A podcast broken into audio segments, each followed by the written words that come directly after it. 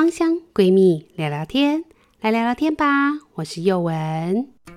你想了解更多的芳香知识，还有芳疗师的日常生活吗？快把我们的粉丝专页还有 I G 追踪起来。佑文我自己的粉丝团跟 I G 是 W A N W A N 婉婉的芳疗植物园，一心的是一心芳香趣。喜欢我们节目的人也请记得要帮我们按赞分享，然后给我们五颗星的评价哦。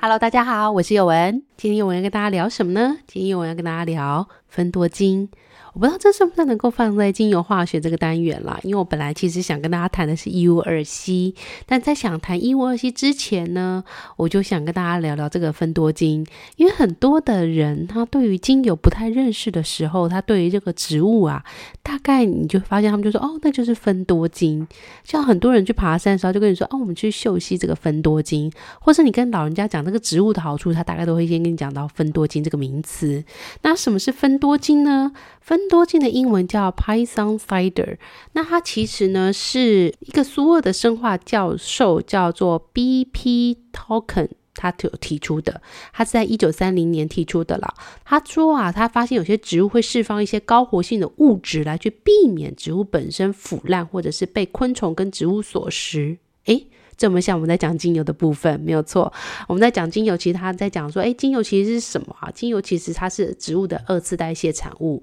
它就是植物在除了产生所谓的一次代谢产物，就是所谓所谓的一次代谢产物指的是说，像是所谓的呃植物行光合作用以后，它会形成所谓的糖类、蛋白质、脂质这一类的成分。那你有兴趣的话，可以去看一下我们之前的另外一集，就是精油化学，我们有介绍植物为什么会产生这些精油成分的时候，我们有针对一次代谢产物跟二次代谢产物有很详细的介绍。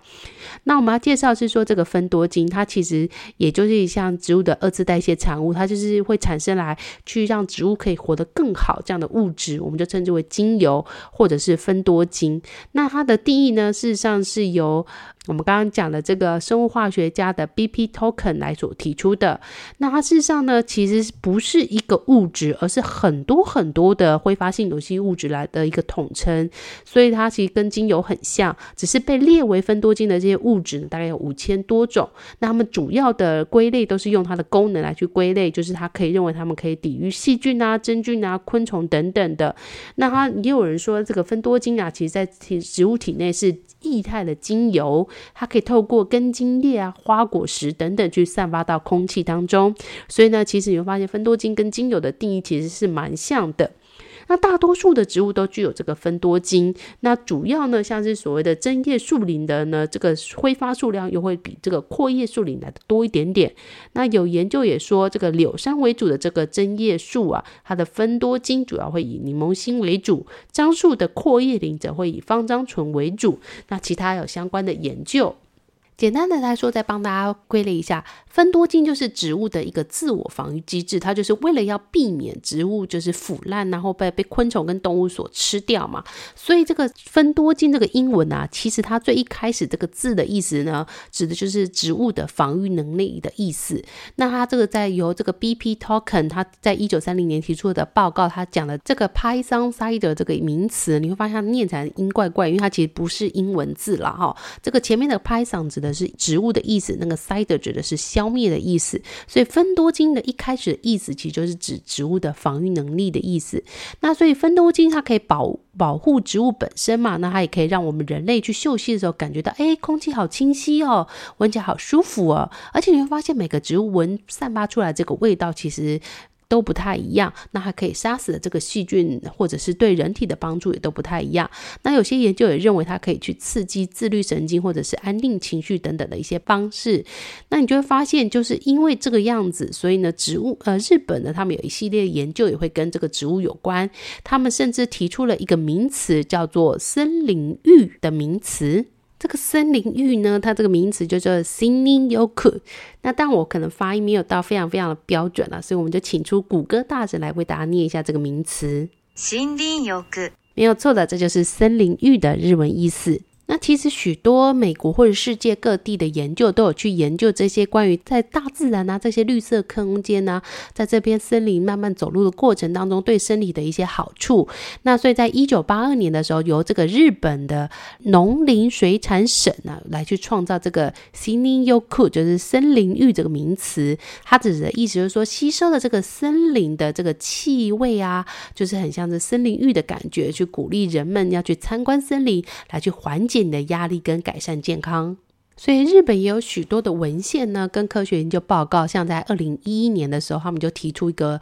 呃文献，就是说在森林浴对日本的年轻男性的这个受试者的生理跟心理反应的一个影响，或者是说呃，在这个环境健康预防医学的一些期刊里面，在二零一零年的时候有提到森林浴的旅游对人体免疫功能的影响，或者是说呃，树木植物这个所谓的芬多精对人体细胞的一些影响等等的啦。所以在很多的期刊在日本那时候也有研究，包含所谓的做这个森林浴的这个效应啊，或者是来自于这日本的二四个森林的实地实验的一些证据等等，他们都会在一些所谓的环境健康与预防医学的相关期刊里面都会去提到这些相关的数据。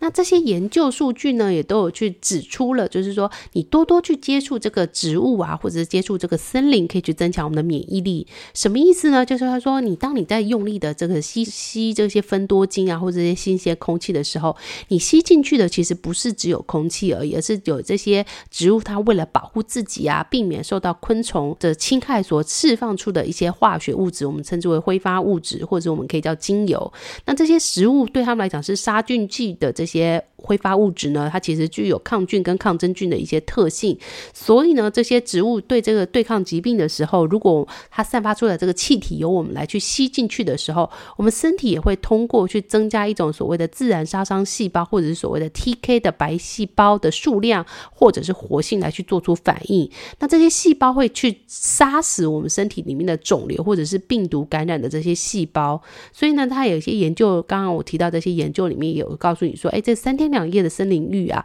可以使得你这个 N K 细胞里面的活动增加了，会多了三十多天之类的。所以日本呢有许多的相关研究都是去探讨这些森林浴是不是可能可以去预防一些癌症。那当然有很多的时候我们也都知道，请你去爬山啊，或者是去看看这些树，看看大自然，其实都可以有效效的去减轻你的压力，或降低血压，改善你的情绪等等。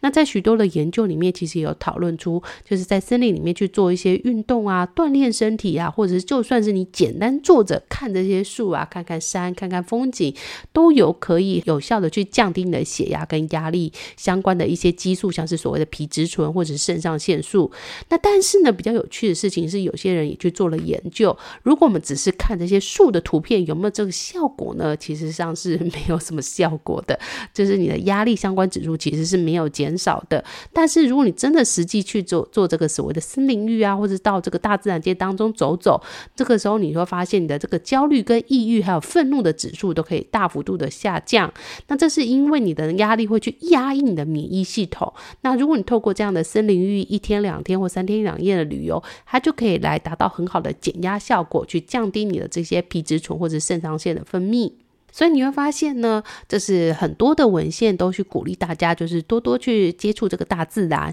去嗅吸这个植物本身会透发挥发出来的这些所谓的挥发物质，或者是一些化学物质，或者是我们所谓的精油的部分。比较有趣是在二零一三年在这个美国预防医学杂志提出来的一个篇报告，我觉得蛮有趣的。它探讨的是这个树木跟人类健康之间的关系啦。那它事实上它探讨的是一个叫做 E A B 的一个虫，它叫做祖母绿灰蛀虫。那事实上是在二零零二年的时候出现的一个虫。那它入侵了，就是它是属于一个外来种啦。那我们外来种就知道，如果你在国中有学过生物就知道，这个外来种它会有个缺点，就它可能可能是从外地来的，所以它事实上在这个地区它事实上是没有所谓的天敌，所以它就会呈现一个就是没有人可以克它的一个现象。所以呢它就会造成这个呃树木或者是大自然当中会有很大的一个浩劫。那像在台湾有许多的外来种啊，其实大家应该都知道，在你路边有时候常看到的一些大花咸丰草，我相信大家应该有都听过，或是你一定有看过，只是你不知道它就是大花咸丰草，你不知道它就是外来种。因为就是在很多的那个路边啊，你常常看到那个小小的像小菊花白白的花朵，中间是黄色的，然后小小的，但它非常非常会长哦。那它其实就是所谓的外来种，就是所谓的大花咸丰草。那我们今天没有要讨论大花咸丰草啦，我们就要跟大家讲这个外来种的部分。那这个 E A B 这个竹木绿灰蛀虫，它其实就是一个外来种。那它事实上呢，它很可怕的地方是因为它没有天敌嘛，所以呢，它事实上就是一个会去吃木头的一个甲虫啦。所以它据说啊，它就是在一个社区里面，它可以在三年内杀死所有的这个白蜡树。所以这时候这个甲虫就是这个 E A B 这种甲虫啊，它到达这个社区以后，整条街道呢很快就会立刻变得像灰烬一样，变得很平静，因为它把这个树全部吃光光。因为它没有天敌嘛，所以它就会一直无止境的一直蓬勃的生长跟长大。那有一项研究报告就去调查了跟这个 E A B 感染的这个区域的环境，他们的人类的疾病，就发现了这个受到 E A B 感染的这些区域的这个环境的人，他们的树木可能会死掉，所以这区的人类的心脏病跟肺部疾病的这个人类死亡数也相对来讲变得比较高一点点，这是一个蛮有趣的现象。所以你会发现这个植物其实对我们人体来讲其实也很重要啊。为什么？因为你看啊，这个这个实验数据当然它探讨的是一个外来种的一个研究报告，但是你看啊，这个外来种会把这个植物灭绝，而这个植物灭绝以后的这一区的人的这个因为死于心脏跟肺部疾病的人类死亡速度是大幅度的提高的。所以你就会发现其实人类其实跟植物来讲还是有息息相关，也就是说你可以反向的去类推它，就是说其实如果我们常常的去接触这些植物的话，是不是有可能可以去降低我们的心脏跟肺部相关疾病的感染或者死亡会降低呢？大家可以去这样去想想看的。那许多的那个研究当然说是开放性的啦，所以你还是可以去研究其他的树木种，不是只有这个 E A B 造成的这个白蜡树的影响，或者是你可以研究这像很多精油里面有所谓的呃像是檜木啊、呃松树啊、桦树啊、橡树等等，它们都可能会发出不同的这个植物杀菌剂或者是所谓的芬多精。那你就会发现这样的不同的物质呢，其实对人体的健康会有什么样的影响，这些科学也会慢慢去发展去讨论。在不同的书籍或者是不同的研究报告里面也可以看到，他们会去探讨不同的植物可能所释放出来这个芬多精有什么不一样，像是所谓的檜木啦，那像台湾有这是所谓的扁柏跟红檜，这有机会我们再跟大家讨论。那这两种树木我们都称之为是檜木。那有研究就认为说，哎，这个台湾的扁柏就是 Hinoki 的部分呢，他们认为你嗅吸这个 Hinoki 的精油，就是台湾扁柏的精油以后，你会发现你的收缩压跟舒张压跟心跳都是下降的，但是你的交感神经活性是上升的，副交感神经的活性是下降的。那你可以表现出来是比较更专注集中的一个感觉。但是呢，这个 Minoki 就是台湾的红快，在你嗅吸以后呢，你会发现这个收缩压下降，舒张压上升，膝跳下降，它跟刚刚的 Hinoki 是不太一样的。刚刚的扁柏是让你的专注力集中，所以它是激励你的交感神经部分，但是台湾红快这个 Minoki 的部分，则是使得你的交感神经活性下降，去刺激你的副交感活性上升，所以让你可以可以解除这个紧绷的状态，让你达到放松的效果。所以这蛮有趣的一个研究。那那还有一些研究是针对台湾的冷杉，那是属于台湾的特有种，它主要是分布在台湾全岛两千五百公尺以上的高山地区。那有研究去发现，这个台湾冷杉所释放出来的这个芬多精，可以改善人体的呼吸功能，而且可以有效的防止细菌跟病毒对人体上呼吸道的破坏。甚至呢，有些说，呃，有些研究说，诶，只要你去嗅吸这个冷杉精油，就可以改善你的压力跟疲劳跟睡眠障碍等等的。那我觉得不管这些研究报告，其实你都可以发现，在嗅吸这些植物类的或是像这些树木类的精油的时候，它其实都可以带来给你蛮愉悦的感受。那当然不同的植物精油或者树木类的精油，因为萃取的部位不同，它所的一些化学成分也会不同，这个有机会我们再跟大家讨论看看。那你就会发现这些树木类其实大部分的精油都可以带给你愉悦跟放松的感受，诶，它真的会有给你有点像森林一样的气味感受。只不过呢，在有一些呃像像是同类的精油啊，或者是一些单萜烯的精油，对大部分没有学过精油的人来讲，他们就会觉得，哎，那就不是我要的树木类的味道。我不知道大家会不会有这样的经验，因为我之前在配精油的时候，就蛮常收到那个个案会说，哎，我想要树木类的性调，但是其实他们自己概念内的树木类的精油，跟有学过芳疗的这个树木类精油的想法其实是不太一样的。很多的人在没有学过芳疗的时候，他们对于树木类的精油想的都是那种老衣柜的木头味，但是其实学学过芳疗的人就会发现，这个树木类精油其实还有分为比较单铁烯、比较轻盈畅快的感受，或者是有些酮类的精油的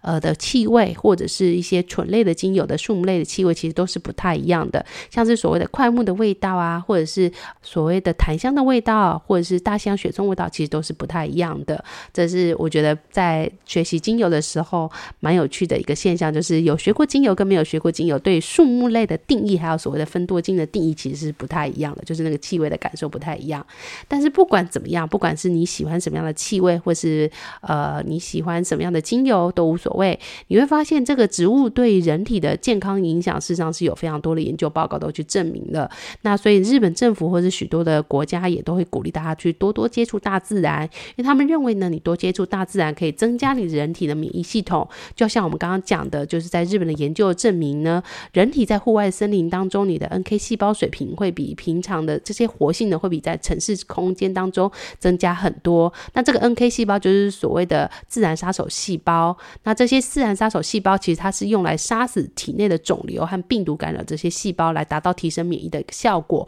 所以这时候你多去接触户外的森林或者是户外的植物的时候，使得这个自然杀手细胞的活性提高的时候，自然就可以去很好的去杀死你身体这些不好的肿瘤跟病毒感染的这些细胞，来让你达到身体比较健康的一个现象。那当然呢，在二零一零年的环境卫生与预防医学的期刊当中也有去却发现，只要你自己慢慢的坐在森林里面看树，或者是就算你是坐着或者运动好了，只要你是在这个森林里面，你都可以发现你会的那个血压或者压力相关的皮质醇跟肾上腺素都会降低。那或者是你也可能会达到减轻压力、改善心情，然后降低的个所谓的抑郁啊、愤怒啊、困惑或者是疲劳的一些感受。另外呢，有一些研究也发现，它也在嗅吸这些植物的一些气味的时候，也可以降低你体内的体皮皮质醇的分泌，所以呢，这时候呢，会让你的睡眠来讲会变得比较好。因为皮质醇如果含量一直很高的话，其实是会影响睡眠的。所以当你的这个压力呢，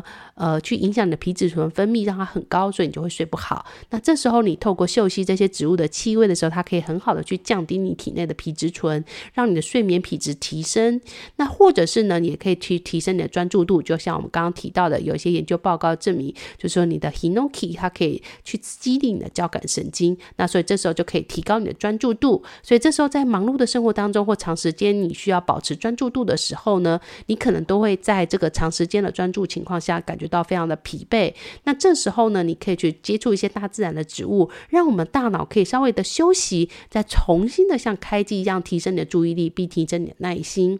另外有没有发现，如果有些研究发现就呃，另外我们也在有些研究发现，在病房里面，如果你可以看到一些树林的话，自然的视野的时候，你会发现诶，他们好像恢复的时间事实上是变得比较短一点，而且术后的并发症也来得比较少一点点哦。不管是怎么样的研究，我们都可以知道，多多的接触大自然，多多去感受大自然地球妈妈带给我们的美好能量，都是对我们的健康是有帮助的。那我觉得不管是什么样的化学成分，心情的愉悦都是非常的重要的。不管你是透过嗅吸精油，还是透过自己种植物，或是直接去森林里面接触植物，我觉得都是一个很好的事情。你如果在台湾，我们事实上要去森林里面是一件很简单的事情，因为台湾本身呢就是一个海岛型国家，而且我们有许多的山脉，有许多的高山，所以在台湾我们要去森林里面接受森林浴，事实上是很简单的一件事情。如果你最近真的觉得压力很大，没有地方释放，不妨到假日的时候去跑找一个山上去爬爬山，走一走，都是不错的选择哦。关于芬多精的介绍就到这里，希望你会喜欢。芬多精的这个主题算是一个比较简单基础的精油化学，那有机会的话我们再跟大家介绍更多的那个植物所释放的一些化学成分。喜欢我们的节目的话，也也欢迎你帮我们按赞分享，并且给我们五颗星的评价哦。那我们下次再见吧，拜拜。